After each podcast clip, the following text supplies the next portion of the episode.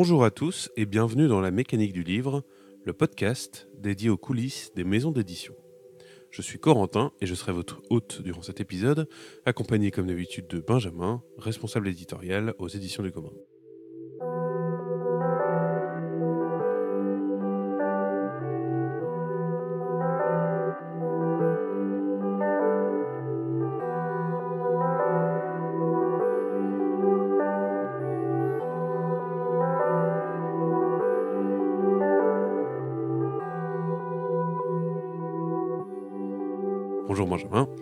Bonjour Corentin.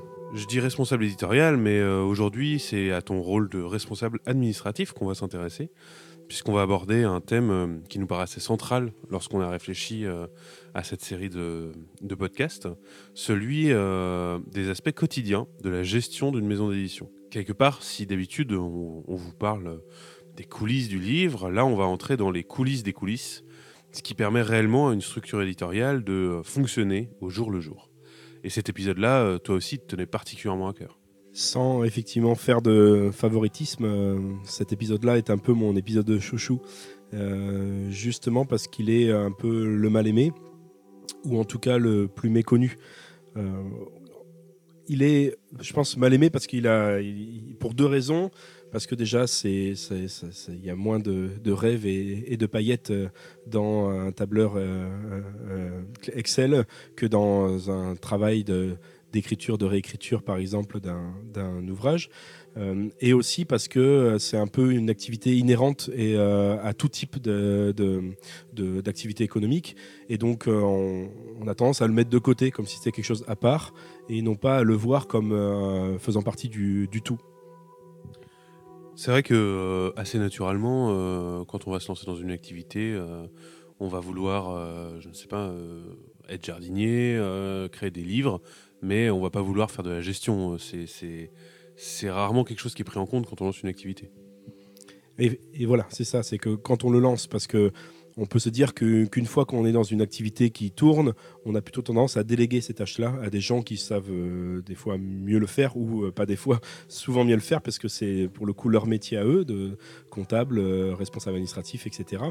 Donc c'est pas à négliger dans une activité de démarrage quand on est tout petit parce qu'on a souvent pas les moyens de l'externaliser, mais aussi et surtout, moi je fait partie de ceux qui pensent qu'on a plutôt intérêt à mettre les mains dans le cambouis, euh, même si justement c'est un peu moins sale que du cambouis parce que ça reste de l'outillage informatique et, des, formules.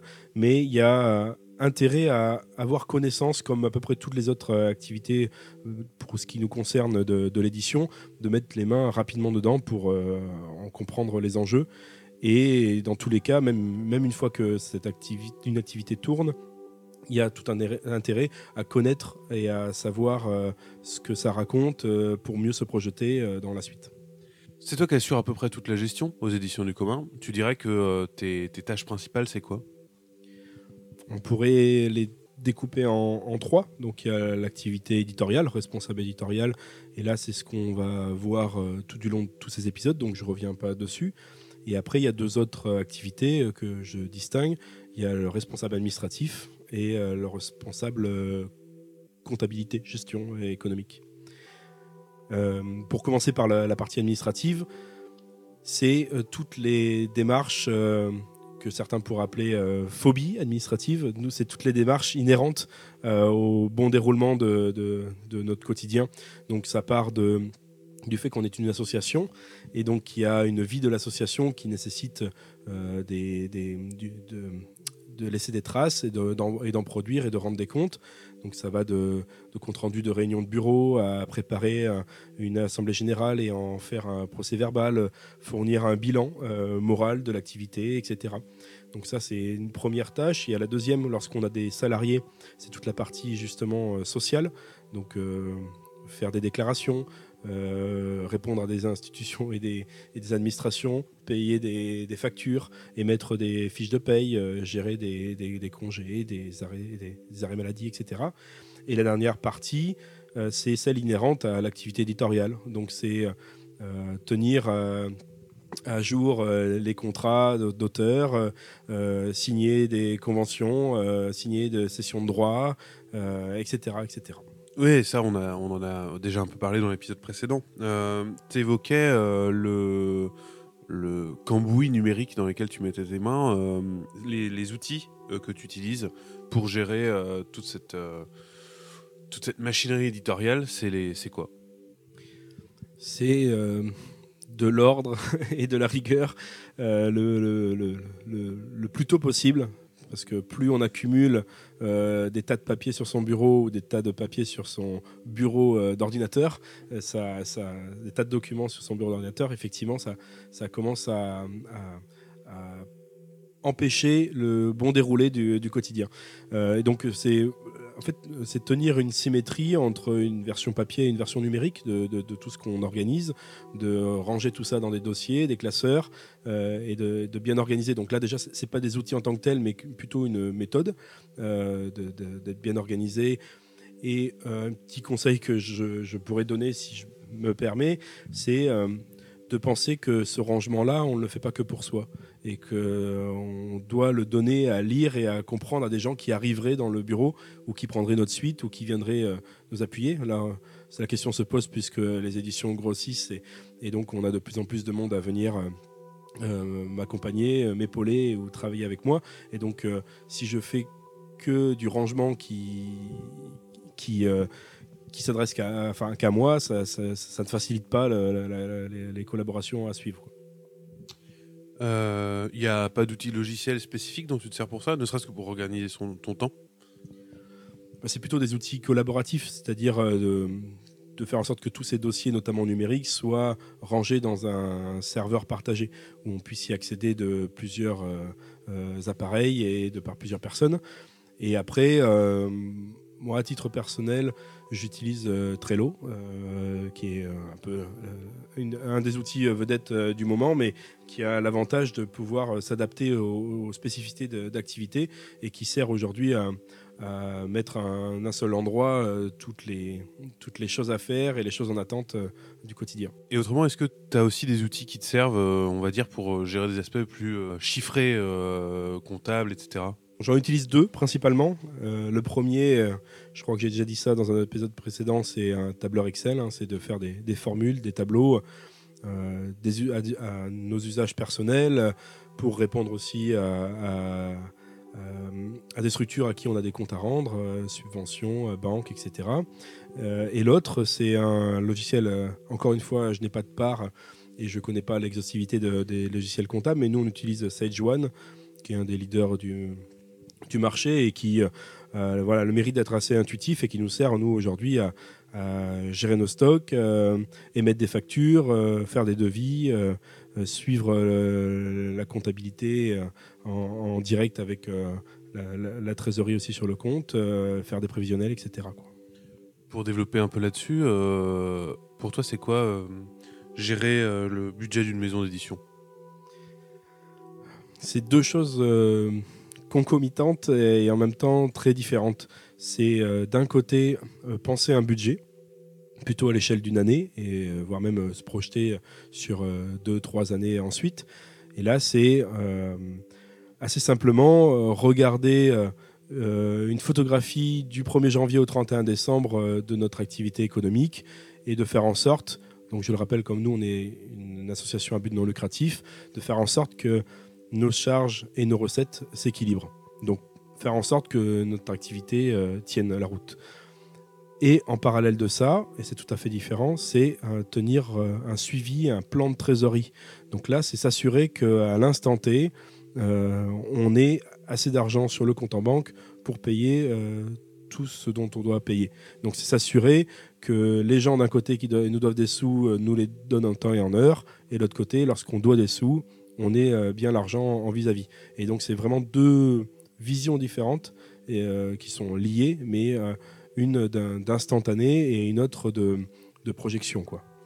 C'est vraiment pas anodin parce que j'entendais récemment que les créances, donc l'argent dû, c'est souvent une cause de, bah, en fait d'effondrement des petites structures comme la nôtre qui n'ont pas osé, n'ont pas pensé à aller chercher l'argent qui leur était dû quelque part, ou à l'inverse, euh, qui étaient persuadées d'avoir des finances solides parce qu'elles voyaient plein d'argent sur leur compte alors qu'elles en devaient un paquet et qu'elles n'avaient pas fait attention à ça. D'où le fait de tenir. et c'est vraiment pour moi une question de un peu, hein, si je fais un petit peu un parallèle geek avec des jeux vidéo, euh, estomper le brouillard de guerre et euh, voir le plus loin possible euh, notre activité notre, et, notre économie.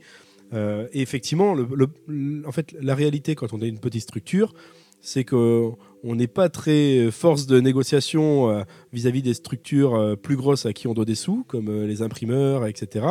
Et on n'est pas très force de négociation en, termes de, rapport de, taille, de poids, vis-à-vis des structures qui, elles, nous doivent des sous et qu'on des fois passe un temps fou à, à chercher. Quoi. On en a déjà un peu parlé aux épisodes précédents, mais euh, tu peux euh, nous rappeler un peu comment, c'est quoi notre modèle économique en tant que maison d'édition? Pour euh, effectivement pour ce qui est de nos recettes, on a trois, mm, trois types de, de, rentrée d'argent. La première est l'activité éditoriale, donc de la vente de livres. Pour nous, ça passe par la vente en librairie, de la vente directe sur les salons, sur notre site en ligne, etc. Et la troisième étant nos abonnés euh, euh, qui euh, nous suivent chaque année. Cette année, on a 100 personnes qui payent tous les mois pour recevoir l'intégralité de nos publications. Donc tout ça, c'est le premier point, l'activité éditoriale, vente des livres. Et on avait, on avait d'ailleurs diffusé là-dessus l'année dernière lors de notre campagne d'abonnement. un des points qui était intéressant, c'est qu'on vendait moins de livres en direct, mais que globalement, cette vente en direct nous rapportait autant que les ventes en librairie, euh, qui étaient plus importantes en termes de, nombre de livres. Bah, tout à fait, et, c'est bien l'équilibre des deux. C'est pour ça que le but n'est pas de faire de la concurrence aux libraires. Les libraires sont nécessaires pour aller toucher des gens qui sont bien plus éloignés que notre euh, réseau, notre euh, premier, premier cercle. et, donc là, par contre, bah, il y a des intermédiaires, donc il y a une marge moins importante sur la, vente du livre. Par contre, euh, on a un, cercle assez élargi de gens qui nous suivent, qui suivent notre programme éditorial, qui suivent euh, l'évolution de notre aventure. Et euh, là, on, leur vend directement, un peu le principe du, NAMAP dans le, milieu du maraîchage et de la vente directe. Donc là, on, sait que c'est un nombre fini de gens, cette année 100 personnes. et là, on a par contre une, une vente sans intermédiaire, donc une meilleure marge. Donc, on, vend beaucoup plus de livres en librairie et c'est important parce que c'est des gens qu'on ne toucherait pas. Et on vend beaucoup moins de livres en direct, mais par contre on touche plus de sous, ce qui nous permet d'avoir un modèle économique un peu plus euh, euh, stable. Donc ça c'est pour le premier, euh, versant qui est la vente de livres. Le deuxième c'est les subventions. Donc aujourd'hui à peu près comme tout le milieu de, l'édition, hein, qu'on soit petit ou gros, on touche des subventions publiques. Nous, c'est principalement aujourd'hui Rennes Métropole et, la région Bretagne qui nous soutiennent, mais on peut aussi ponctuellement aller chercher au, CNL au niveau national et puis d'autres entrées, euh, aussi comme des universités, etc., ponctuellement en fonction des, ouvrages. Et le troisième point, c'est euh, la prestation. Donc là, c'est euh, de la formation, de l'intervention, des ateliers et aussi de l'accompagnement éditorial. C'est-à-dire que toutes les compétences connaissances que nous pratiquons en interne des éditions du commun pour notre propre lignée éditoriale, eh ben, nous proposons ça à des structures qui souhaitent euh, éditer euh, un ouvrage par eux-mêmes. Et donc là, on vient en, appui euh, et en conseil tout du long de, de ce travail-là. Ça, c'est pour nos recettes. Tu peux nous parler un peu de nos charges, de nos dépenses? Oui, alors le dépense, euh, on, peut se faire un, petit euh, top 4, euh, top 5 de nos plus grosses dépenses pour dresser un peu le, paysage. La première des dépenses aux éditions du commun, c'est la charge salariale. C'est la, masse salariale plutôt qu'une charge parce que c'est bien un, travail nécessaire. Aujourd'hui, c'est mon poste un, poste à temps partiel d'une collègue qui est sur un, projet particulier qu'on a sur le, quartier d'ouvrir une, librairie avec d'autres structures. Donc ça, aujourd'hui, c'est le plus gros de, notre poste, mais c'est si je calcule bien, en direct, 60 euh, heures euh, semaine euh, de, travail. Le deuxième poste, c'est l'imprimeur. Voilà, on reste une maison d'édition qui fabrique du livre papier et donc on a pas mal d'exemplaires à, fabriquer chaque année. Le troisième poste, c'est une autre forme de masse salariale, c'est toutes les personnes avec qui euh, nous travaillons euh, et qui sont soit indépendantes, comme notre graphiste, euh, notre illustratrice, des relecteurs, relectrices, etc. Et des gens qu'on rémunère aussi en droit d'auteur, comme une traductrice, les auteurs, autrices, etc. Et enfin, le dernier poste, qui n'est pas des moindres non plus, c'est la poste, l'affranchissement. Aujourd'hui, le gros de notre, notre quotidien aussi est d'envoyer euh, énormément de livres, euh, que ce soit individuellement ou par colis, euh, à nos sans-abonnés, au service presse, aux commandes ponctuelles que l'on reçoit, etc.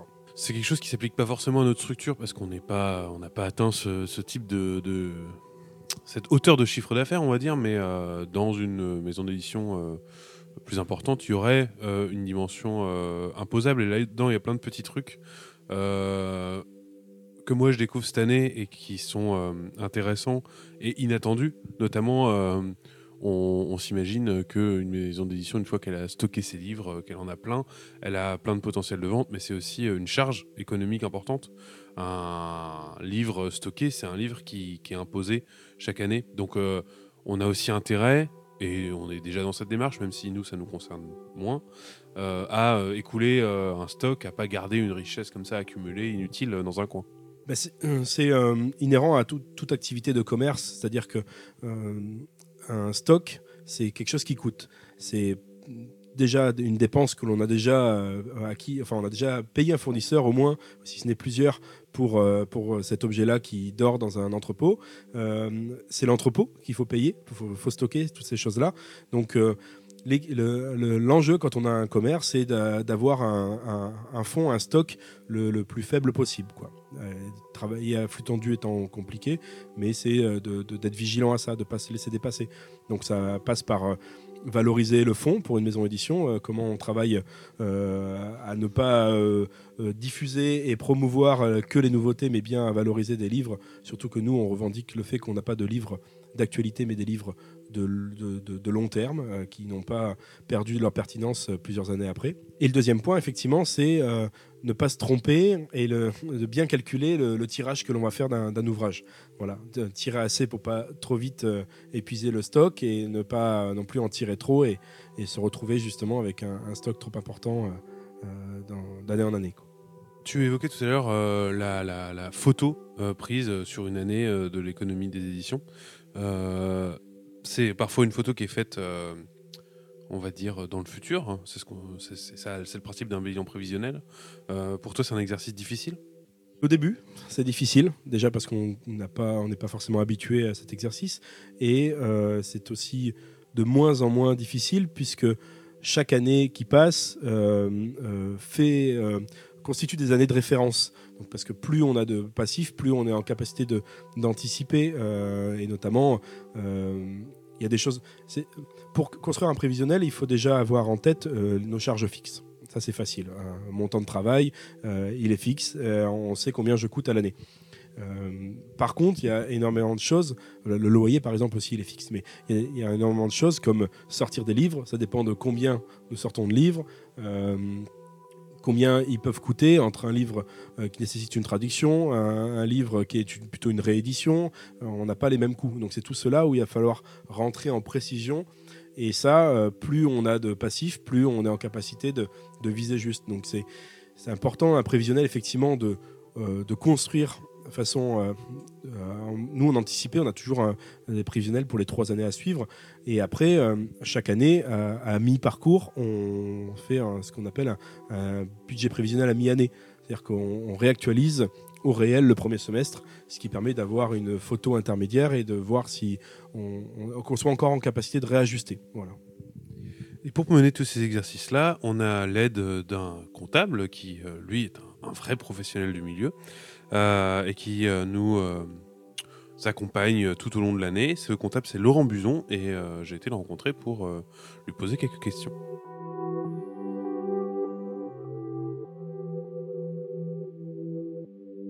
Bonjour Laurent. Bonjour. Pour commencer, est-ce que tu peux te présenter un peu euh, pour nos auditeurs et nos auditrices, s'il te plaît? Eh ben, je m'appelle Laurent Buzon, j'ai 40 ans, j'ai eu 40 ans cette année, et je suis comptable euh, depuis euh, une vingtaine d'années, grosso modo, et plus spécifiquement en cabinet comptable depuis 15 ans maintenant. donc j'ai fait des études de comptabilité, j'ai commencé à travailler en entreprise, et puis après j'ai eu la chance d'être embauché par un cabinet comptable et et euh, du coup, je bosse en cabinet comptable. Je suis, alors le titre officiel, collaborateur comptable, chargé de mission. En fait, je gère euh, un portefeuille de clients d'environ 150 dossiers.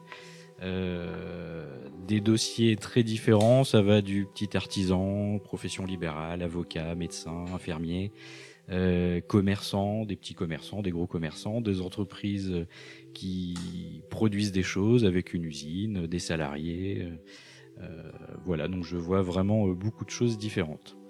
Et bah, j'aime beaucoup mon métier justement parce que je vois beaucoup de choses différentes, donc des clients différents, euh, des façons de travailler différentes, plus ou moins organisées, voilà. Ok, et est-ce que tu peux nous expliquer en quoi consiste ton métier du coup? Donc je fais un peu de saisie comptable, donc on saisit les factures d'achat, les factures de vente, les relevés bancaires. Là c'est juste de la saisie dans un logiciel comptable spécifique au cabinet. Euh, et ce qui est plus intéressant pour nous, c'est d'accompagner le chef d'entreprise dans la gestion de son entreprise.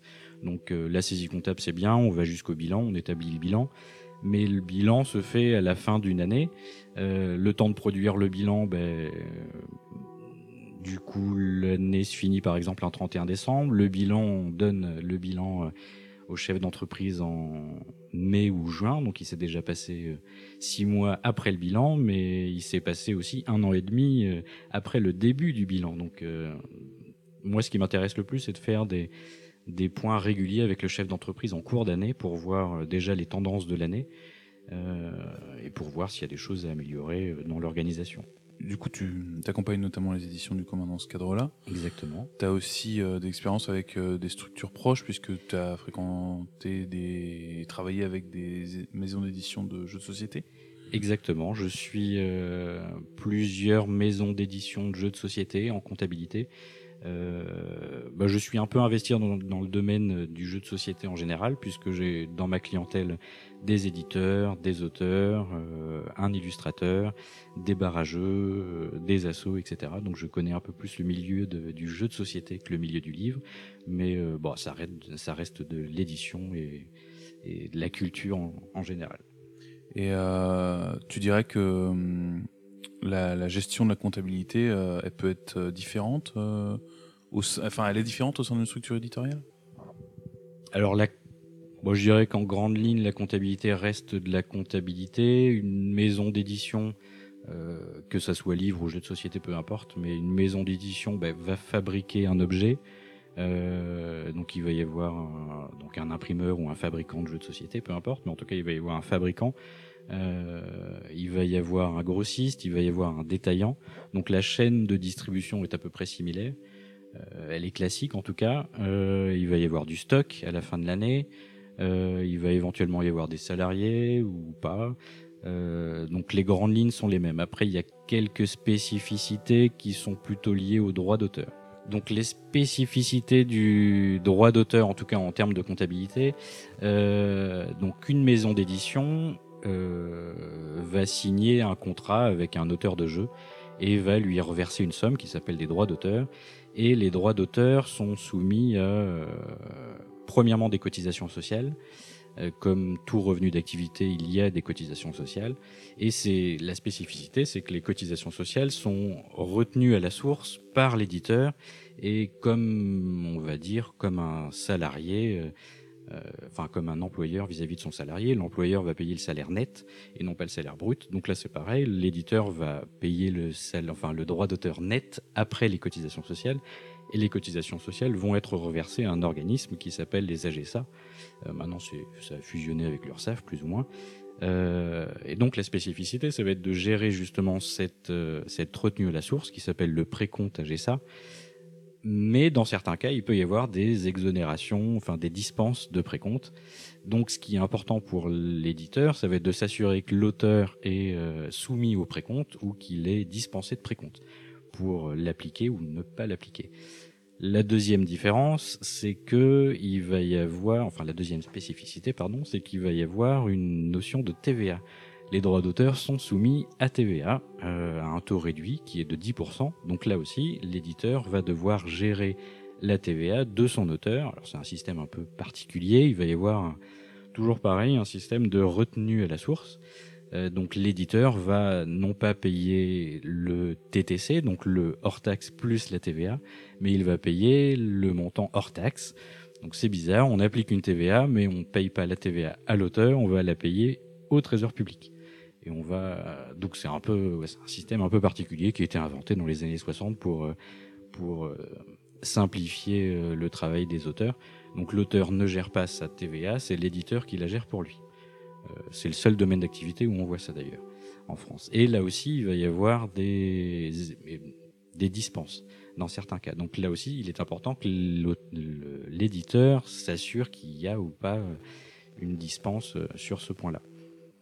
Et après, le troisième point, bah, c'est juste une contribution euh, qui s'appelle la contribution diffuseur. Donc, sur tout euh, droit d'auteur versé, l'éditeur va verser une petite taxe euh, à l'organisme qui donc les, les AGSA. Donc ça, c'est vraiment les trois spécificités du milieu d'édition. Et donc les trois spécificités comptables, on va dire, mais c'est plus des spécificités fiscales ou sociales par rapport aux, aux, clients, enfin à mes autres dossiers classiques. C'est vraiment les trois points entre guillemets à risque pour toi, en général, c'est quoi les choses à retenir euh, quand on doit gérer la comptabilité d'une structure? Donc pour un comptable, enfin un comptable en entreprise, enfin quels sont les bah, je pense qu'un comptable de... est censé être un peu organisé. Euh, conserver tous ces justificatifs de dépenses, c'est un peu la base. Souvent, euh, moi, dans les dossiers que j'ai euh, au cabinet, euh, bah, j'ai des clients qui ont tendance à me donner des devis en justificatif ou des factures pro forma ou des bons, des bons de commande. Donc euh, non, je suis censé rentrer uniquement des factures en bonne et due forme. Euh, on est censé récupérer la TVA que si elle apparaît sur le document, enfin donc, du coup que si elle apparaît sur la facture. Euh, je ne peux pas inventer une pièce que je n'ai pas. Je ne peux pas inventer la TVA du coup si elle n'est pas notée. Euh, on est censé indiquer les, euh, je sais pas, quand on va au restaurant et qu'on invite un client, on est censé indiquer le nom du client sur la facture. Euh, donc tout ça c'est très théorique, hein, parce qu'évidemment dans la plupart des dossiers ce n'est pas comme ça. Euh, donc voilà, le maître mot c'est organisation et conserver les documents et transmettre tous ces documents. après, je dirais aussi d'être organisé, de pas attendre le dernier moment. Il y a une histoire de délai on doit rendre des comptes régulièrement. Euh, donc, euh, si on a des déclarations de TVA à faire, c'est tous les mois avant une certaine échéance. Donc, j'ai des clients qui ont tendance à me donner les documents au dernier moment. Donc, c'est important d'être euh, organisé, de pas s'y prendre au dernier moment pour pour réaliser les obligations. je pense que c'est important d'avoir un suivi régulier aussi, pas tout faire justement là aussi au dernier moment, mais en cours d'année d'avoir une, une compta mise à jour régulièrement. Ça permet de voir un peu où on va quelle est la tendance de l'année, ça me semble important pour euh, un bon pilotage d'une entreprise, d'une asso aussi. Et euh, pour toi, c'est quoi les, les, enjeux et l'importance de, de, de, la comptabilité dans une structure? Bah, Il va y avoir un aspect légal et obligatoire de toute façon. Euh, toute structure associative ou commerciale a des comptes à rendre. Euh, S'il y a un emprunt bancaire, bah, il va falloir donner des chiffres à son banquier, donc lui communiquer un bilan. Euh, dans le cadre d'une asso, il y a des adhérents à qui il va falloir montrer tous les ans un bilan financier, donc il va falloir suivre une comptabilité, ou en tout cas au moins une comptabilité hyper simplifiée. Euh, une structure commerciale, euh, bah, des obligations fiscales, donc le fisc, il va falloir lui donner des, des billes, donc tous les ans un bilan est à sortir. pour le fisc pour voir s'il y a eu un bénéfice, donc payer les impôts sur le bénéfice. Euh, il va y avoir un aspect juridique aussi, puisque une structure commerciale a des associés et les associés ben, ont droit à l'information euh, de l'activité de l'entreprise dans laquelle ils sont associés. Euh, il y a une information pour les tiers aussi, donc les fournisseurs, les, clients. Là, c'est plutôt pour les grosses structures. Donc, une entreprise a l'obligation de diffuser son bilan au tribunal de commerce. Donc là, l'importance, c'est vraiment du coup, c'est une importance euh, bah, légale et obligatoire, quoi euh, vis-à-vis du fisc. Et puis après, il y a juste le bon sens d'avoir, euh, bah, c'est l'intérêt même de l'entreprise ou de l'association d'avoir une comptabilité pour savoir où elle va, si elle est rentable, s'il y a des économies à faire, si le, les prix de vente sont bien calculés, etc.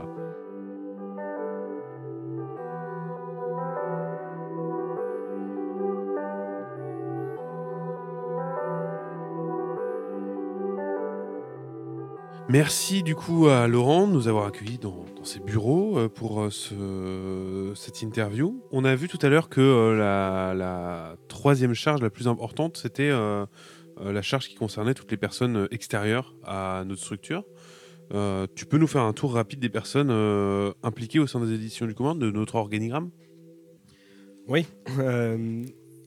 Je, refais un petit détour justement par les, les bénévoles d'abord. Donc, rappeler qu'on est encore une fois une association et on a 5, euh, 6 personnes investies bénévolement qui donnent de leur temps chaque année pour euh, le comité de lecture et lire les manuscrits que l'on reçoit, euh, par binôme euh, à l'écriture et réécriture des auteurs-autrices, etc. ensuite, on a toute une équipe de gens avec qui nous travaillons. J'essaye, je vais essayer d'être un peu exhaustif, mais aujourd'hui, pour quasiment chacune de nos couvertures, nous avons un graphiste et euh, une illustratrice. Euh, quand on a un projet de traduction, on, travaille euh, aujourd'hui, on a déjà travaillé avec une traductrice et là on va en travailler incessamment sous peu avec une autre pour un projet de 2020. on a aussi des personnes qu'on rémunère ponctuellement sur l'accompagnement justement éditorial, hein, faire ce travail d'accompagnement à l'écriture. On a un web designer qu'on rémunère pour plutôt une, notre identité euh, numérique, euh, repenser entièrement notre site internet. C'est aussi ça la, la particularité, c'est que euh, Fabrice travaille en, en, indépendant et pour plein d'autres personnes, mais on travaille dans les mêmes bureaux et de plus en plus, il vient travailler avec nous, pour nous, enfin plutôt avec nous.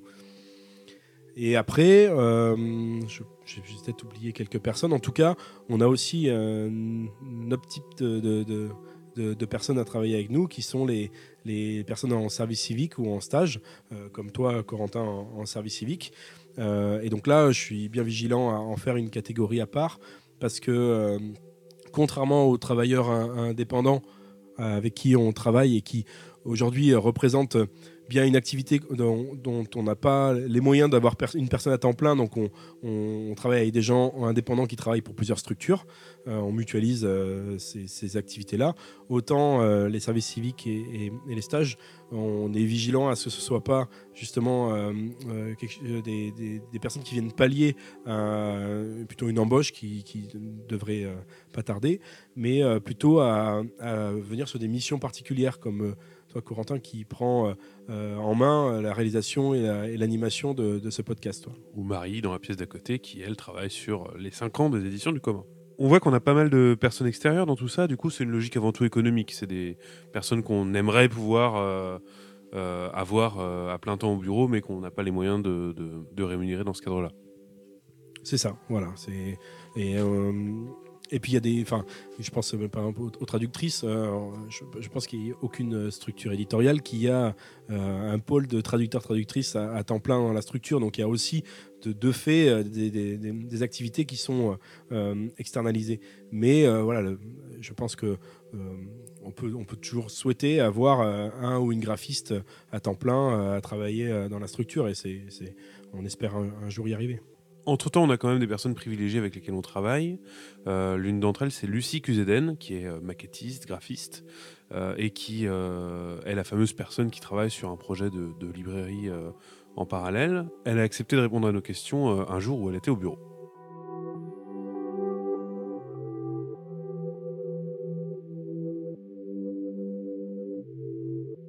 Bonjour Lucie. Bonjour. Pour commencer, est-ce que tu peux te présenter s'il te plaît? Bah, je m'appelle Lucie QZN, c'est mon pseudo. Un Q, un Z et un N. Et je suis euh, graphiste freelance depuis euh, la fin de mon BTS euh, il y a 8 ans. J'étais arrivée à Rennes donc il y a 10 ans pour ce BTS-là, mais je suis toujours pas partie. Ce qui fait qu'aujourd'hui j'ai 29 ans. Euh, pendant, euh, après avoir fait ce BTS, donc je me suis lancée directement en tant que freelance et puis euh, avec une de mes collègues de, du BTS, donc Laureline Jam, on a décidé de monter un atelier de sérigraphie euh, parce qu'on on aimait vraiment beaucoup euh, le fait de faire soi-même et de maîtriser en fait euh, du croquis euh, préparatoire d'une illustration ou d'une affiche ou quoi que ce soit jusqu'à l'impression, pouvoir maîtriser vraiment toutes les étapes euh, de production et de création graphique. Et du coup, on a fait, euh, on a monté l'atelier de sérigraphie La Tubrie euh, il y a six ans maintenant. Donc je suis euh, graphiste, freelance et sérigraphe. Et du coup, en quoi consiste ton travail aux éditions du commun?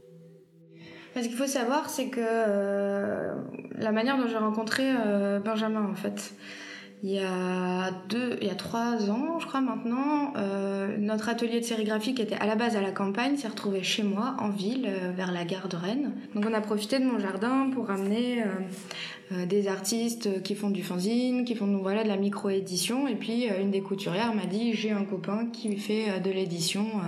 Donc c'est comme ça que j'ai rencontré Benjamin. On s'est tout de suite euh, beaucoup plu. Et puis euh, ensuite, euh, il m'a proposé de faire de la sérigraphie pour les éditions et puis aussi de faire quelques maquettes aussi pour les éditions. Et aujourd'hui, depuis maintenant plus de six mois, on est sur un projet d'ouverture d'une librairie dans le quartier du Blône. Donc je suis salariée au sein des éditions du commun, mais en tant que coordinatrice de ce projet, pas en tant que graphiste. Euh, Comme maquettiste, tu as pu bosser sur la revue Agencement. Comment tu définirais ce travail auprès de quelqu'un qui le connaît absolument pas? Voilà, c'est pour ça que Benjamin m'a appelé euh, donc, euh, en tant que graphiste. Il m'a appelé pour me proposer de faire la maquette, mais aussi toute l'identité visuelle de cette nouvelle revue euh, de sociologie. Donc c'est des plus, enfin de sciences sociales. C'est euh, pour en parler rapidement, c'est une revue qui va euh, permettre à des éducateurs spécialisés par exemple ou à des professeurs de fac euh, d'écrire. C'est-à-dire c'est des gens qui sont à la fois sur le terrain et à la fois euh, théoriciens, on va dire, de sciences sociales. Euh, moi, je suis pas du tout issue de ce milieu-là, donc c'était assez intéressant de travailler sur euh, l'identité graphique. Donc il y avait quand même euh, une petite base de l'identité existante des éditions du commun. Il fallait que je reprenne ça, mais que je propose encore autre chose. Donc j'ai travaillé sur euh, sur deux axes. Je vais proposer un, donc dans chacun des axes deux types de mise en page différentes avec des typographies différentes, avec euh, donc des maquettes qui sont différentes et des éléments graphiques. C'est ce qui va venir habiller en fait euh, euh, la page. euh, voilà, par exemple une ligne sous un titre euh, ou un carré euh, quelque part. Enfin voilà. Et puis euh, ce qui m'intéressait en fait euh, avant de partir sur le travail vraiment euh, de maquette avec réception des fichiers, ce qui m'intéressait moi c'était de faciliter la lecture pour des gens qui comme moi ne sont pas habitués à des, des, des récits ou des écrits qui peuvent être qui peuvent paraître en fait denses. La revue, elle propose des récits assez courts, enfin des récits, des essais assez courts. Donc voilà, j'ai voulu faire une maquette qui était assez aérée avec les notes de bas de page aussi, ça peut être très très lourd. Et ce que j'ai voulu faire, c'est les mettre déjà sur les côtés pour qu'on puisse s'y référer assez rapidement et puis voilà, avoir une souplesse vraiment de lecture. Cette, euh, cette mission-là, on peut dire qu'elle fait partie un peu de ton boulot plus, euh, plus global, qui est celui de graphiste freelance. Est-ce que tu peux nous parler un peu de, de ça aussi, de ce que c'est qu'être graphiste freelance? Alors être graphiste freelance, c'est euh, être seul, être son propre patron et être son propre salarié. Donc il y a une petite schizophrénie qui s'installe quand même, parce qu'il faut euh, à la fois euh, être assez dur avec soi-même, se forcer à bien travailler, faire ses heures et voilà bien répondre à la demande, et à la fois, euh, ben faut pas être trop dur non plus avec soi-même. voilà donc c'est pour la blague, mais mais c'est vrai quand même, parce que voilà, c'est à moi de trouver les contrats et c'est à moi de euh, d'exécuter euh, les commandes et les et voilà les, demandes de, des clients. Donc il y a il y a un travail quand même de prospection en amont, de, en amont, de démarchage, de euh, bon moi j'ai jamais trop fonctionné comme ça, de faire un book et d'aller le présenter. Et puis ensuite, euh, une fois que on a potentiellement rencontré du monde, eh ben il faut il faut répondre aux demandes des clients qui sont plus ou moins euh, hyper exigeants. Voilà. Euh, moi, j'ai pas trop fonctionné comme ça euh, pour dire que j'ai commencé. Donc, euh, quand je suis sortie de mon BTS, j'avais 21 ans. Je connaissais pas Rennes, je connaissais pas grand monde, mais j'avais déjà commencé un petit peu à, à rencontrer, bah voilà, des bars, des assos, et puis euh, en fait, j'ai continué à aller euh, dans ces bars et dans ces assos pour rencontrer des gens et leur dire, hey, je suis graphiste, ça vous intéresse? Et ça a bien marché comme ça, en fait. Et du coup, euh, dans ce contexte, c'est quoi les, les différentes missions que tu as pu effectuer? Dans quel type de structure? Faut savoir vraiment que euh, j'ai beaucoup beaucoup travaillé avec euh, Laureline euh, et la tuberie. On a on travaillait euh, Mhm. toutes les deux pas mal. Après moi j'avais des projets aussi perso, mais et donc oui c'est pas mal de d'affiches, de flyers, de toute la communication d'un événement. Ça peut aller jusqu'au badge de bénévole ou quoi que ce soit. Quoi, c'est vraiment créer l'identité de l'événement.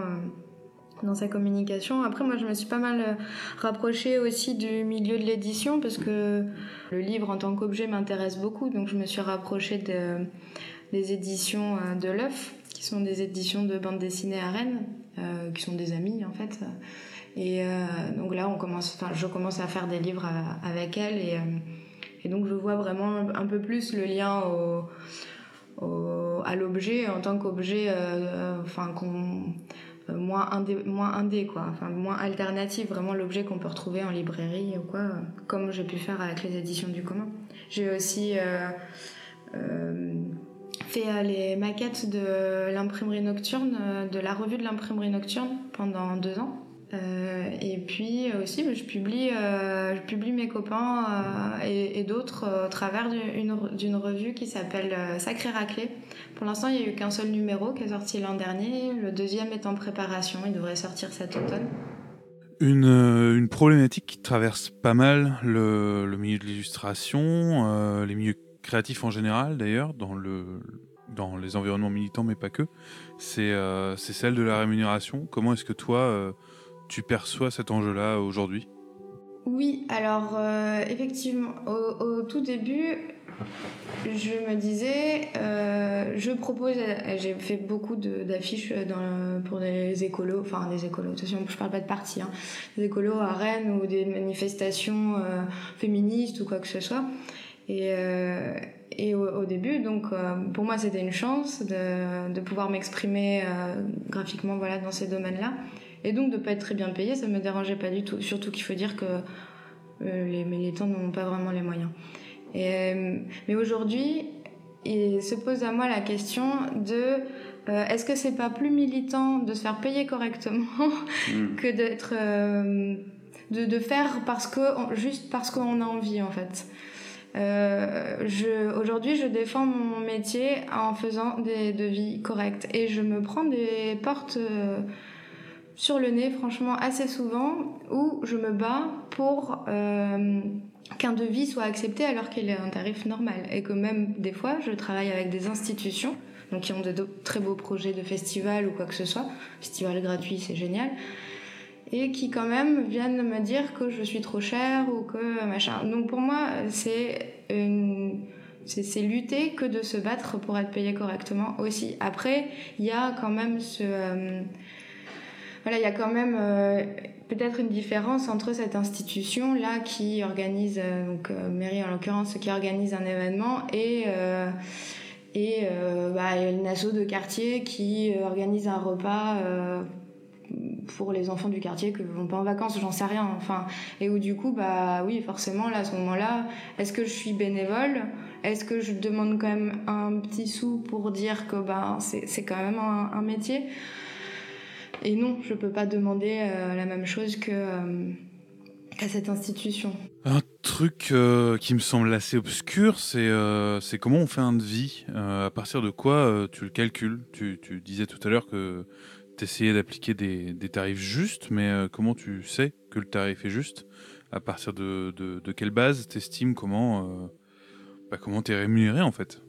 Alors, ce que je disais, c'est que malgré ce qu'on peut dire, euh, je pense que euh, je ne suis pas la seule, mais on s'adapte pas mal euh, aux clients quand même. Je veux dire, une association qui est pleine de subventions, qui est bien entourée par, je sais pas, le conseil régional ou la mairie ou j'en sais rien. Bon, ben, potentiellement, elle a de quoi se payer un graphiste. Que la petite association de quartier, gna gna gna, pas un sou. Donc voilà, on s'adapte. Mais il y a quand même euh, des tarifs euh, établis plus ou moins. C'est-à-dire que euh, de ce que j'avais pu, voir, et après c'est en croisant des informations aussi. Donc voilà, il y a ce que j'avais pu voir. En gros, en exécution, c'est-à-dire qu'on n'est pas en réflexion, en création, en illustration, en tant que graphiste, hein, je parle. En exécution, on est payé 250 euros. En création, dans la journée. Et en, en création, 350 euros. Voilà. La à journée. Paris, ouais. Euh, bien sûr, je... hors taxe. hein. Et euh, hors cotisation. Et à Paris, c'est 450 euros la journée pour de la création. Juste ici, si ça vous intéresse, vraiment, pour prendre un exemple, euh, euh, bah, pour la revue Agencement, en fait, euh, quand j'ai déterminé l'identité graphique avec les éléments, les typos, euh, bon dans ce cas-là il n'y a pas de couleurs parce qu'elles sont adaptées aux photos qu'on prend, mais voilà les couleurs, l'identité vraiment visuelle, ça c'était du travail de création. Voilà j'ai dû euh, j'ai dû réfléchir, proposer plusieurs choses, griffonner par-ci par-là, et ensuite euh, quand euh, euh, ça, ça a été établi, quand mes gabarits ont été établis, le moment où je vais faire la maquette, donc vraiment euh, remplir, hein, comme je disais vulgairement tout à l'heure, ce moment-là, c'est de l'exécution. Donc on passe à un tarif qui est un peu moindre par rapport au tarif de créa. Après, euh, il y a ces tarifs-là, faut savoir que comment dire, on est si, si on compte vraiment nos heures, euh, malheureusement, on n'est jamais vraiment trop là. Moi, j'essaye de faire bien attention. Maintenant, aujourd'hui, je compte toutes mes heures. À chaque fois que je travaille sur tel ou tel projet, je compte mes heures. Aujourd'hui, j'ai bossé de, euh, je sais pas, de 11h à 19h sur tel truc. Et à la fin, je regarde si ça convient avec mon devis. Dans tous les cas, je vais pas changer mon devis, c'est sûr. Euh, Voilà, j'ai donné mes heures. Mais comme ça, ça me permet de voir euh, la fois d'après. Bon, bah, donc en fait, j'avais mis un peu plus de temps pour ça, nanana, de réajuster un peu, quoi.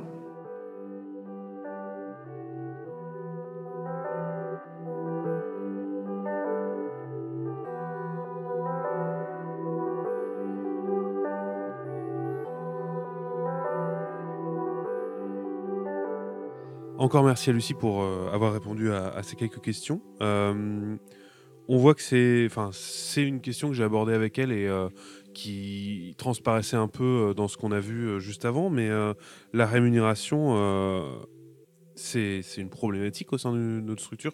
Comment est-ce qu'on on aborde, en termes de, de principe aussi, de valeur, euh, quelque chose comme la notion de rémunération?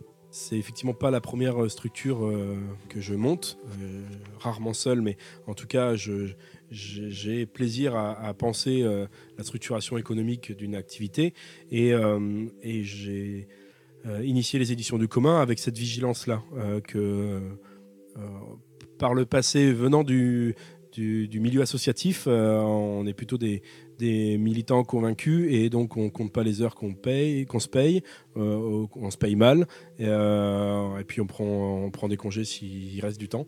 Et, euh, et ça, je crois que c'est politiquement, c'est pas acceptable. Que ce soit dans un contrat de travail avec le droit du travail pour les salariés, comme dans une relation de, de, prestation avec toutes les personnes avec qui on travaille, on doit être vigilant euh, à ce que veut dire un temps de travail, une rémunération euh, et euh, et donc on l'a posé comme principe dès le départ des éditions que le, prix qu'on nous propose est le prix juste, en- on définit préalablement le, temps que ça implique et on fait en sorte de ne pas le dépasser et, on paye en temps et en heure ce qu'on doit. C'est ce que tu disais tout à l'heure, ça implique aussi une gestion, segmentation particulière des différentes personnes qui travaillent, parce que euh, naturellement, on va pas forcément, enfin, on va pas rémunérer les bénévoles. Euh, Il y a la question aussi des, des rémunérations de services civiques qui sont à un stade fixe ou des indemnisations de stagiaires qui généralement sont euh, euh, au mieux, euh, enfin non, sont optionnelles. Euh, comment euh, ça tu le prends en main? La question est la même pour tout le monde dans le sens où euh, on, se dit euh, ce que l'on fait. Euh, c'est pas une question économique pour les bénévoles, mais c'est une question de temps. C'est-à-dire que euh, les personnes donnent de leur temps supplémentaire avec souvent une vie et salariale a- ailleurs et autrement. Donc on est d'autant plus vigilant à ce que le temps qu'ils nous cèdent euh, soit juste, au bon endroit, qu'ils plein du plaisir. plaisir pardon, c'est important. Euh, et pour les, les- stages et euh, notamment et les, services civiques, c'est exactement la même. C'est-à-dire que euh, ce n'est pas du salariat déguisé, donc on a des missions claires dès le départ, on sait où on va. Euh, on fait en sorte, nous, euh, pour ce qui est des stages inférieurs à, deux mois et donc euh, qui n'impliquent que n'ont pas d'obligation d'indemnisation, d'indemnité, pardon, euh, de, quand même les indemniser. C'est un, minimum euh, vital, euh, ou, pas de vie mais de survie, qui nous semble nécessaire, pallier au, au coût qu'implique ce stage de déplacement, de repas du midi, etc. Et, pour les services civiques, c'est pareil. C'est un montant qui est fixé par l'État, puisque l'État est, euh, nous aide grandement sur la, la- la- prendre euh, quelqu'un en service civique. Et nous, on essaye de compléter justement avec euh, des, frais réels, mensuels, que cela implique. Tu évoques le fait que l'État a, une part importante dans la rémunération des services civiques. Ça, ça nous ramène au sujet des subventions. C'est quelque chose qui est- qu'on entend souvent dans le milieu du livre. C'est un, milieu qui serait qui tient euh, largement euh, grâce aux subventions, qui est, extrêmement euh, soutenu par l'État. Comment est-ce que et par d'autres institutions, comment est-ce que nous on gère ça à notre petite échelle? Donc oui, déjà, c'est le, le rappeler, mais c'est pas le seul secteur. hein. Juste pour euh, donner un autre exemple, la presse euh, est très subventionnée, hein, qu'on soit un gros journal euh, détenu par des fonds privés et spéculatifs, comme un journal indépendant, tout le monde touche des subventions. Et pour l'édition, c'est pareil, hein, qu'on soit une très grosse maison d'édition comme une toute petite. Il y a des subventions publiques inhérentes à l'activité éditoriale, parce qu'il y a aussi des types de subventions inhérentes plutôt à, la structure économique, au développement économique. C'est une autre chose. Nous, on, sépare bien ces deux activités-là. Pour ce qui est de l'activité éditoriale, aujourd'hui, le plus important, c'est de regarder euh, le, temps euh, que nécessite le montage de ces dossiers au regard des, sommes euh, qui nous sont allouées. Donc nous, aujourd'hui, on ne demande pas toutes les subventions auxquelles on pourrait prétendre parce que c'est quand même un temps conséquent et de la technicité aussi de pouvoir monter des dossiers, de faire le suivi, de rendre des comptes. Aujourd'hui, nous, on a deux aides euh, euh, qui sont appelées aides au programme éditorial, donc euh, en, en, entente commune entre la région Bretagne et Rennes Métropole, les services culture, qui viennent au, regard d'une année éditoriale qu'on leur annonce et des charges qui nous sont euh, imputées, ils viennent euh, nous aider à hauteur de euh, maximum 20% de ces charges-là. Et le seul critère de ces financements, c'est est-ce que nous sommes dans une démarche de professionnalisation du secteur? C'est-à-dire est-ce que l'on paye bien toutes les personnes avec qui on travaille? Que ça, commence par les auteurs-autrices et jusqu'à maquettistes, distributeurs, diffuseurs, etc. Et, euh, et donc c'est bien pour des charges réelles, ils viennent nous aider euh, en vis-à-vis. Justement, ju- juste une petite aparté à, ce propos, euh, on n'est pas tous et toutes égaux en termes de maison, en maison d'édition, en fonction notamment du territoire sur lequel on, est. Je sais que le, cas qui est le nôtre spécifiquement de Rennes, avec Rennes Métropole et la région Bretagne, c'est pas le cas si on est dans, dans un département. c'est des politiques locales. Donc euh, on, a la chance, nous, quand même, d'être euh, soutenus à, cet endroit-là euh, et d'être encouragés. Quoi. Aussi parce qu'on en a les moyens dans ce département-là, ce qui n'est pas forcément facile pour d'autres pour d'autres collectivités. Du coup, ce partenariat avec, on va dire, notre environnement direct, la, collectivité avec laquelle on va travailler, nos voisins, euh, il se retrouve aussi dans un autre aspect important du fonctionnement quotidien d'une maison d'édition, euh, c'est son insertion dans la vie culturelle locale, son action d'animation, on pourrait dire. Effectivement, on- est euh, en, tant qu'association, on a un statut, euh, un objet, pardon, qui est de questionner notre monde qui nous entoure par les livres et les pratiques de lecture. Donc l'activité éditoriale est une, des manières de faire, mais souvent l'intermédiaire qui circule auprès des lecteurs et lectrices, c'est le livre, mais pas nous. Et nous, on a aussi ce besoin-là de d'être euh, à un endroit ancré, de mettre en place des, projets, des animations, des rencontres pour que justement euh, le, contact humain s'opère aussi euh, et, que la question des, pratiques de lecture se, vit de multiples façons. Et cette insertion euh, dans notre environnement, cette façon de, sortir des murs euh, de la maison d'édition pour euh, essayer d'apporter la lecture ailleurs, de lui faire prendre une autre forme, elle peut aussi avoir une existence économique. On a été chercher une autre maison d'édition qui a des pratiques un peu similaires, qui a, réfléchi à d'autres formes, la maison d'édition Flubblub. et particulièrement, j'ai pu poser des questions à Hélène.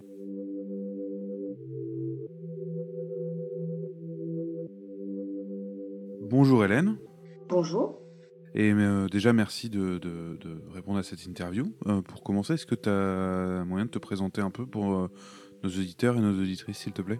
Oui, bien sûr. Alors, je m'appelle Hélène Richard et je travaille aux éditions Flubblub, maison d'édition de BD indépendante, depuis 2002. Et je suis en charge notamment de la presse, de la diffusion, enfin du suivi de diffusion avec notre diffuseur-distributeur, des événements, des rencontres en librairie. Et je suis aussi autrice, car Flubblub est un collectif d'auteurs. Ok, tu peux nous euh, détailler un peu comment ça fonctionne, les éditions Flubblub Alors, donc, on est un collectif d'auteurs qui existe euh, depuis 2002 de façon professionnelle. En fait, c'est.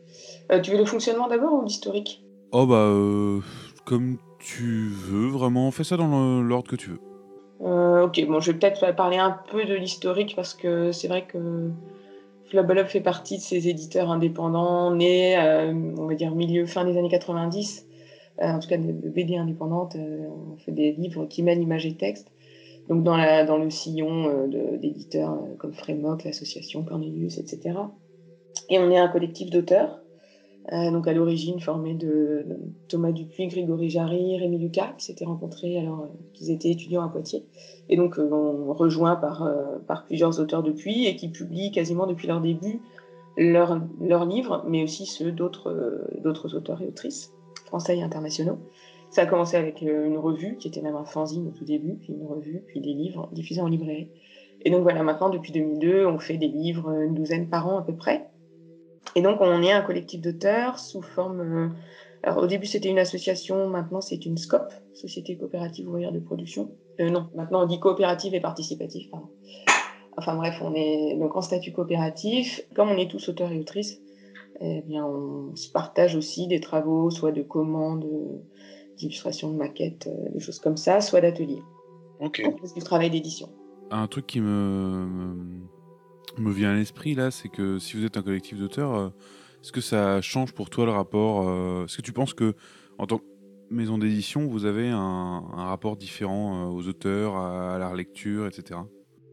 Alors c'est fort possible. D'après mon expérience, on est un des éditeurs, en, tout cas en bande dessinée, qui a le comité de lecture le plus pénible pour les auteurs et les autrices. Euh, bon, c'est pas qu'une réputation, hein, c'est lié et aux éditeurs. Parce qu'en fait, euh, si, je, si je dois revenir au fonctionnement de Flubblub, on fonctionne pas tout à fait comme une maison d'édition de littérature classique qui, en général, a un comité de lecture qui sélectionne les manuscrits, qui ensuite les envoie aux éditeurs. Donc c'est plutôt l'inverse. Il y a deux éditeurs, Grégory Jarry et Thomas Dupuis, qui sont donc aussi des fondateurs de la maison, euh, qui, eux, euh, sélectionnent les projets ou proposent des projets à des auteurs euh, qu'ils ont repérés. Euh, et ensuite, et ils suivent le travail avec les auteurs et les autrices en question euh, assez longtemps. Et quand ils pensent que le résultat euh, a une forme de livre assez aboutie, c'est là qu'ils le transmettent au comité de lecture. Et on a une lecture voilà, assez critique dans le détail. On remet notre copie et toujours l'auteur ou l'autrice a des, corrections à faire suite à cette étape, qui est quand même assez importante. Je pense aussi qu'en tant qu'auteur, on a peut-être une, attention, auteur et éditeur en fait, deux éditeurs, mais plein d'auteurs dans le comité de lecture. Mhm. Euh, donc je pense qu'on a cette attention euh, à la façon dont, vont être reçues les critiques, même si c'est quelque chose qui s'est appris euh, avec le temps, la diplomatie. les, les, premiers, je pense, ont un peu plus essuyé les plats que les autres. mais, mais aussi à, eh bien, à l'accompagnement des auteurs, à faire attention que les rencontres, etc., soient rémunérées. Enfin voilà, on, on connaît cette économie-là puisqu'on est aussi dedans au quotidien. Euh, on va se tourner vers euh, des questions sur euh, le modèle économique, notamment aux éditions du commun, on, on- on a un modèle économique qui s'appuie pas que sur la vente de livres. Et si on est venu vous voir aux éditions Flub Lab, c'est parce que vous partagez un peu cette dimension. Et particulièrement, c'est les ateliers qui nous ont intéressés. Est-ce que tu peux nous en parler un peu? Alors, euh, en effet, à Flub Lab, on a une activité majoritaire d'édition. On vit principalement de la vente de livres et des droits d'auteur, qui sont mis en commun chez les auteurs maison. Euh, mais euh, on a cette activité d'atelier d'écriture depuis assez longtemps. Je ne vais pas rechercher. Enfin, depuis, depuis de nombreuses années. Euh, notamment, bah, c'est sans doute, c'est aussi lié au fait qu'on soit un collectif d'auteurs, donc d'auteurs intervenants. Maintenant, dans, dans l'économie de vie d'un auteur ou d'une autrice professionnelle, euh, les ateliers ont une part euh, quand même importante. Mais on trouve ça, en fait, ça s'est fait assez naturellement. Au début, c'était, je crois, un des premiers livres euh, qui a été fait comme ça, c'était des, un livre qu'on a sorti ensuite en librairie, tellement on trouvait super. Enfin, diffusé en librairie et, inclus au catalogue, qui s'appelle Voyage a été long. Et c'était des témoignages d'enfants collégiens, primo-arrivants. C'est leur prof de français langue étrangère qui avait monté ce projet avec nous pour que leur, pour que leur parcours soit connu et que même à, à l'intérieur de la classe, ces enfants de différentes nationalités, différentes origines, qui étaient arrivés en France pour des raisons très différentes, certains très tragiques, d'autres très banales, type euh, un Allemand, des parents qui sont mutés, tout ça. Et à côté, euh, un mec qui vient d'Albanie, euh, qui a perdu ses parents. C'était des témoignages qu'on entendait déjà, enfin qu'on n'entendait pas encore beaucoup à l'époque, et qui nous a aussi semblé important de faire connaître, et donc de faire aussi travailler les enfants sur leur histoire, de les faire écrire, de les faire dessiner, avec cette exigence d'éditeur qu'on a, que, bah, que le résultat soit beau, qu'on puisse qu'on prenne pas les choses euh, dès le premier geste si ça convient pas, qu'on retravaille. Donc, euh, donc voilà, c'est un, cet investissement d'édition qu'on a pour nos livres, on l'a aussi pour les, pour les ateliers d'écriture. Avec cette différence que, en général, dans dans l'économie des ateliers d'écriture, on essaie de, que le temps salarié qu'on y passe soit aussi un peu couvert. Et, euh, et on suit aussi la fabrication du livre. Enfin, je, je, me rappelle déjà plus si c'était le premier projet qu'on a eu dans ce genre-là, parce que souvent c'est des centres sociaux, des écoles, des trucs comme ça qui nous appellent. Ils ont fait un truc sympa avec les gamins qu'ils ont en charge. Ça part souvent de, de travaux des enfants. Et ils veulent leur faire faire un livre. Et euh, voilà, ils ont besoin. Au début, ils se disent on a juste besoin du graphiste et de l'imprimeur. Et puis ensuite, quand on discute avec eux, qu'on parle du métier d'édition, souvent ça évolue parce que voilà, on voit des façons d'améliorer le livre. Et puis euh, au final, ça donne souvent, ça peut donner lieu à un nouvel atelier parce qu'on rebondira sur une nouvelle question, une nouvelle idée. Enfin, tout ce qui fait aussi notre travail d'éditeur en fait. C'est pas une activité euh, principale de la maison d'édition. Hein. Mais, euh, mais je pense qu'on y tient à la fois donc pour des raisons financières parce que c'est des, des activités qu'on fait de façon rémunérée et qui doivent couvrir à peu près les frais. Enfin, oui, normalement, ça doit couvrir les frais du temps qu'on y passe et du travail qu'on fournit. Mais, euh, mais c'est surtout une façon aussi de, bah, de faire de la médiation, si on peut appeler ça comme ça. Enfin, de parler du travail d'édition, de parler des livres, d'en faire, y compris avec des gens qui sont pas forcément habitués à fréquenter les livres tous les jours, euh, ou à en lire, ou à en faire, quoi. Mais c'est vrai que le côté acteur de la chaîne du livre, forcément, les gens avec qui on travaille se retrouvent dans la position d'auteur. Et je parle même là d'un tout petit atelier fanzine sur une après-midi. C'est des choses qui nous arrivent de faire aussi sur des festivals, sur des rencontres, où voilà, le public est amené, de tous âges d'ailleurs, hein, enfants comme adultes, euh, est amené à, être dans la peau d'un auteur pendant une heure ou deux ou trois. Et dans ces cas-là, aussi, dans le cas d'un fanzine où on réalise de A à Z cette publication en photocopie, il est aussi un peu éditeur, c'est-à-dire qu'il conçoit un petit livre, euh, même à très peu d'exemplaires, avec une couverture, un dos de couverture, des pages à l'intérieur. Et même dans le cadre de d'ateliers un peu plus sur le long terme, où il y a plusieurs rendez-vous, dans des écoles ou dans des, centres sociaux, principalement, ou avec des bibliothèques. Euh, je sais que quand c'est des ateliers euh, collectifs, moi je, fais toujours euh, le travail de, bah, de chemin de fer qu'on fait dans la presse où on conçoit ensemble, avec, tous les auteurs et autrices impliqués, tous les participants. On conçoit vraiment quel va être le contenu du livre, on choisit ensemble une couverture, la façon de le présenter, qu'est-ce qu'on a vraiment envie de dire, etc. etc. Dans l'épisode euh, qui te concerne, on s'efforce d'explorer différentes euh, façons euh, que pourrait avoir une maison d'édition d'exister en ayant une forme de, vie locale ou, en se rapprochant de son public physiquement et pas uniquement de par la vente, on va dire, classique. Est-ce que tu vois d'autres façons de faire ça, notamment chez Fleu Bleu? Hum, alors, chez Fleu Bleu, oui, on l'a fait, même historiquement, parce que je voulais dire qu'en 2002, on avait ouvert une librairie-galerie de Feu Rouge, qui mhm. a fermé en 2011. Euh, après, voilà, cette année de, de belle vie, euh, même un peu plus, euh, de, de, belle vie locale. on a ouvert cette librairie-galerie, notamment parce qu'en 2002, la bande dessinée indépendante et ce qu'on appelle maintenant le roman graphique, et même l'édition indépendante nous semblait vraiment trop peu visible. Et on s'est dit, bah, on va faire une librairie nous-mêmes, avec un système de dépôt-vente des éditeurs qu'on aime bien. Euh, et puis on va présenter les livres et on va faire des expos et des rendez-vous avec des auteurs qu'on aime bien, pas de chez Flubble enfin on a fait un peu d'auteurs Flubble mais pas uniquement évidemment. Clairement, ça n'a pas amélioré dans un premier temps les relations de Flubble avec les libraires locaux parce que parce que voilà, on s'était un peu trop présenté en disant c'est nous que là, enfin une super librairie qui a tous les livres qu'on aime, nanana. Et ben non, c'était pas très malin et puis c'était euh, on voulait pas dire que les autres librairies étaient nulles bien sûr, mais voilà.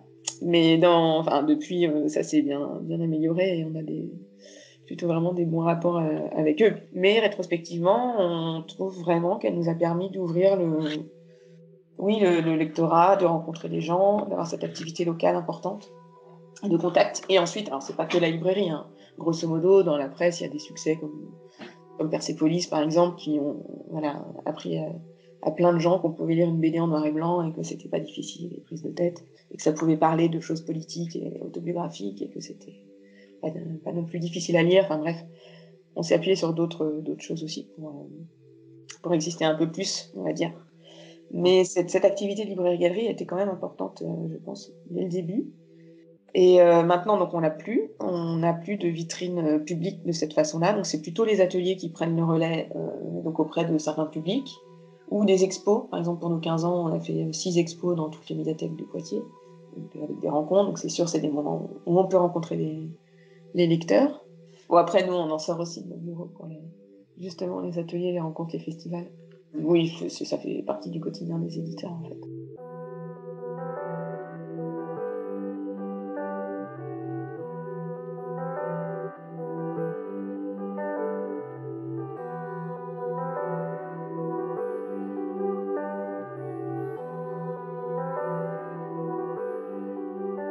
Merci encore à Hélène pour, euh, pour cette interview qui permettait un peu aussi de faire euh, rentrer le point de vue d'autres éditeurs euh, dans, dans ce podcast. Du coup, de notre côté, comme on l'avait dit, une pratique de, de prestation d'éditeurs auprès de certaines structures, peut-être qui est un peu moins poussée que celle de Flub donc on a eu moins l'occasion de, d'expérimenter? En tout cas, on est, au travail.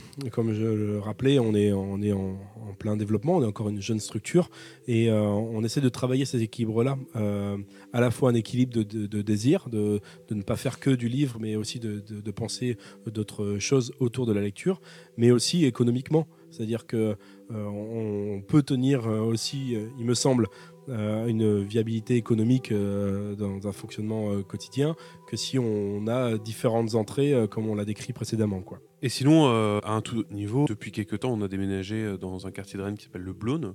Et nous, on était vraiment, en déménageant et encore aujourd'hui, dans une optique de s'intégrer dans ce quartier-là, d'apporter aussi une vision du livre dans cet environnement.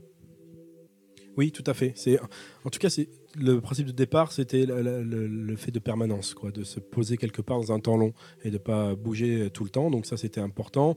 Le, Blône est un quartier dans lequel on s'investit. Euh, on est plusieurs de, la structure à, s'investir depuis quelques temps ou à y vivre. Euh, et, euh, et puis c'est, se poser là, prendre le temps de rencontrer tous les gens qui font déjà plein de choses et de se mettre à faire ensemble, quoi.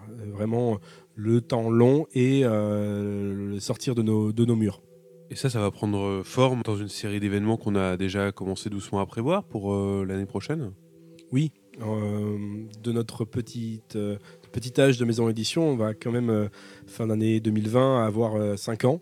Et on s'est dit que 5 ans est un bel âge pour faire la fête un petit peu, mais la fête aussi dans le fait de, de, proposer aux, aux, gens différentes manières de rentrer dans ce que l'on fait, de ce que l'on vit, dans les questions qu'on se pose Du coup, ça, euh, ces événements-là, euh, on les, on les mène, tu disais, dans un partenariat avec d'autres euh, actions locales, d'autres associations. Toi, tu as, engagé ça avec quelle idée en tête? La rencontre.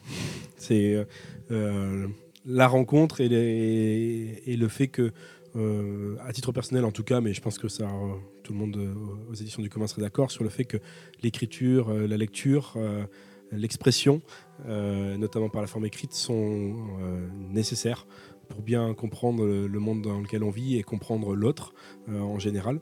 Et, donc eff- effectivement, on a plein plein de beaux projets. Euh, Je vais peut-être rentrer en, détail, mais on a avec euh, une association, euh, euh, des- l'association des Beaux qui est autour d'ateliers d'écriture et notamment de rap.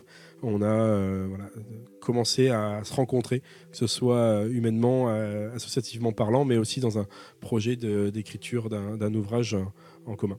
Tu le disais, on est assez jeune en tant que maison d'édition, mais il y a des initiatives comme ça qui ont commencé à faire à prendre de l'âge et de la notoriété sur Rennes. Je pense au mercredi de l'imaginaire rennais, euh, qui ont été euh, organisés par la librairie et maison d'édition euh, critique. Xavier Dolo, qu'on qu'on avait interviewé pour le premier épisode, nous en a parlé un peu.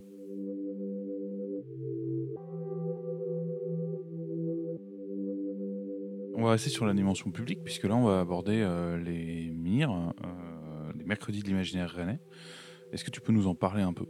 Alors les MIR ne se sont pas toujours appelés les MIR, euh, puisqu'ils ont à peu près 20 ans. Ils ont été créés euh, par euh, la librairie critique avec notamment quelqu'un qui s'appelle David Kefelec, qui travaille maintenant chez Albin Michel sur toutes les questions de numérique, par exemple. hein.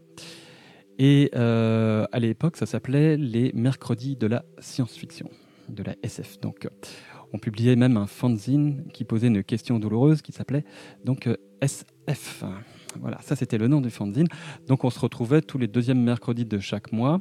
On papotait, on blablatait de, de science-fiction, d'imaginaire, de films, de, romans, euh, de, tout ce qu'on avait vu ou lu. Et euh, ça a créé une petite communauté, ça c'est sûr, qui a commencé à développer évidemment eh bien, euh, des idées à droite à gauche, euh, à faire venir des auteurs. On a fait venir, euh, par exemple, je me souviens, avec l'association qu'on avait montée qui s'appelait Skiant Faltasi, donc science-fiction en breton, on a fait venir Laurent Jeunefort, Pierre Bordage, alors c'était il y a quasiment 20 ans. Donc les moyens de communication et de transport n'étaient pas non plus tout à fait les mêmes que maintenant, où on peut faire venir n'importe qui de façon extrêmement simple. Et hum, là, c'était beaucoup plus difficile encore déjà. Donc, euh, on était vraiment euh, dans cette, euh, dans cette logique finalement de, de construction, de construire quelque chose autour de l'imaginaire, de la science-fiction, en particulier à Rennes. Ce qui fait que c'est une communauté qui a commencé à se développer beaucoup.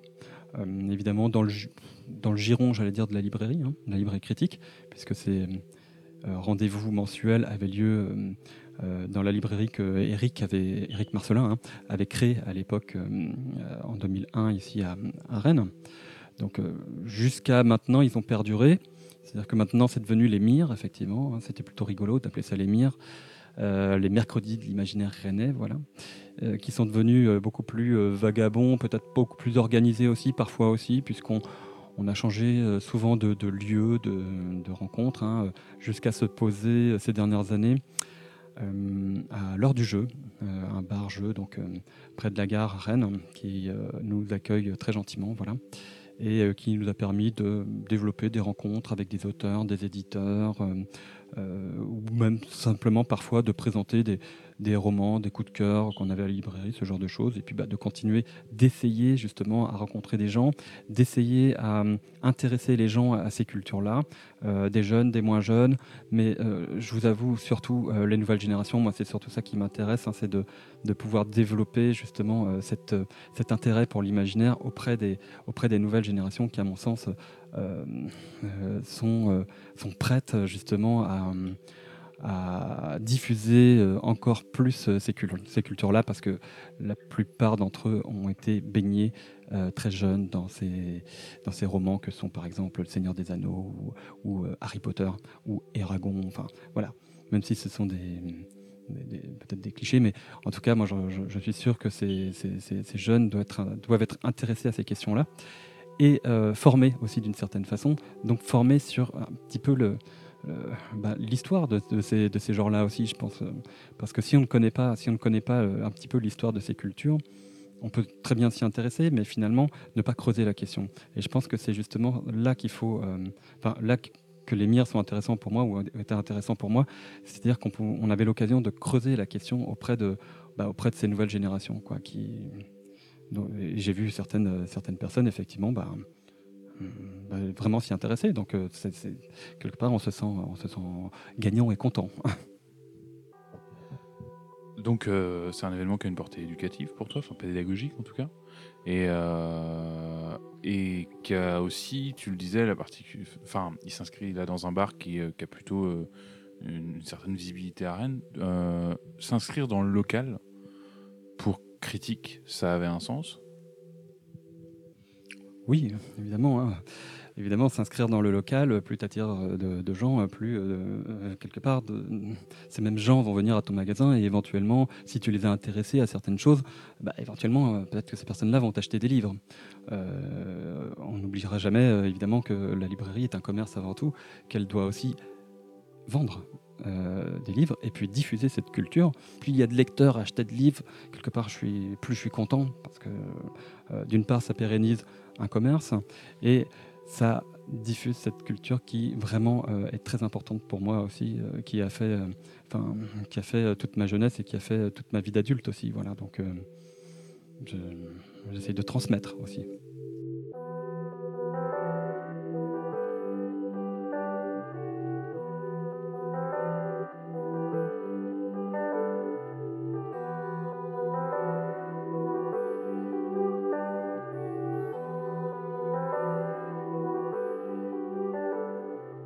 Encore merci à Xavier pour son accueil et son témoignage de Vieux de la Vieille de euh, l'édition rennaise. Une autre forme d'événement dont on n'a pas encore parlé, euh, mais qui est intéressante parce que c'est celle auquel le public pense en premier lieu, c'est celle de la manifestation des, des, des, festivals du livre qui, euh, qui pullulent maintenant dans le milieu éditorial français. Oui, et auquel on est peu coutumier de notre côté, pas parce qu'on on, le boycotte ou parce qu'on l'apprécie pas, mais parce que voilà, dans, nos agendas très chargés, on n'a pas fait une priorité. On, participe quand même à quelques événements, notamment euh, l'événement René rue des Livres, euh, un événement euh, qui se passe à Arras tous les 1er mai, qui est Colère du présent, un salon du livre politique. mais la particularité aussi, je pense, qui fait qu'on ne fait pas euh, tellement de, ces manifestations-là, c'est que soit les manifestations sont très généralistes dans tous les champs du livre, et là, nous, on est peut-être un peu trop spécifique pour ces espaces-là. Et à l'inverse, euh, soit c'est des entrées de manifestations thématiques, euh, livre d'histoire, salon du livre d'histoire, salon du livre jeunesse, etc. Et là, on est encore une fois peut-être un peu trop spécifique et pas assez dans ces, dans ces domaines-là qui sont plus portés dans des manifestations publiques. C'est vrai qu'on peut, on peut aussi retrouver différentes formes de, de festivals. Par exemple, en novembre, il y a un festival euh, de littérature euh, indépendante et engagée à, Brest. Euh, mais là, il y a un, libraire qui est partenaire, donc c'est aussi moins pertinent qu'on vienne tenir un stand. On, y participe sous d'autres formes, mais c'est plus, plus de niche quoi, comme, comme type de présence. Ça, ça se retrouve dans les plus gros événements. Typiquement, là où le milieu de l'imaginaire ça va plutôt être un milieu généralement où il va y avoir une grosse présence éditoriale dans les stands avec énormément de dédicaces. Aux Utopiales, euh, les éditeurs tiennent généralement pas de stand parce qu'il y a une énorme librairie qui assure euh, quasiment toute la vente. Oui, d'ailleurs, pour rebondir justement sur le cas des Utopiales et, du fait qu'il y ait plutôt une librairie plutôt que des stands d'éditeurs, c'est ça, c'est pour moi, il y, a des, événements, des salons qui se prêtent euh, plus un métier de libraire, c'est-à-dire tenir une table avec un fond euh, complexe, forcément transversal à des maisons d'édition, plutôt que euh, des fonds spécifiques à des maisons d'édition. Euh, encore une fois, ce n'est pas une critique du secteur et dire aux autres que faire, hein, c'est pas du tout ça. C'est vraiment dans le temps qui nous est imparti, on a plutôt privilégié du temps d'animation spécifique euh, hors stand euh, sur le quartier où on est, avec d'autres associations, etc., qu'un temps où j'ai des fois l'impression de me sentir un peu inutile ou contre-productif à me tenir debout derrière tous les livres des éditions du commun. Je pense qu'on en a qu'on a fait le tour de tout ce qui pouvait un peu marquer euh, le, le quotidien organisationnel d'une maison d'édition. Je ne sais pas ce que tu en penses. C'est un bon début déjà. Évidemment, on n'aura pas euh, une, donné une vision exhaustive en, une heure, c'est toujours le même problème. Mais on espère que euh, ça vous aura quand même permis de vous éclairer. N'hésitez pas à partager avec nous vos témoignages, euh, nous envoyer vos questions. on a partagé là-dessus, sur ce sujet de la, de la gestion, de l'organisation. C'est quelque chose qui nous, nous parle vraiment. donc on n'aura aucun problème à vous répondre. C'est donc la fin de ce euh, troisième épisode de la mécanique du livre. On espère qu'il vous aura plu. On vous donne rendez-vous euh, le mois prochain euh, pour parler de livres et cette fois-ci vraiment du livre concrètement puisqu'on sera dans la conception graphique de celui-ci, dans l'impression. D'ici là, on vous souhaite un excellent mois et à très bientôt.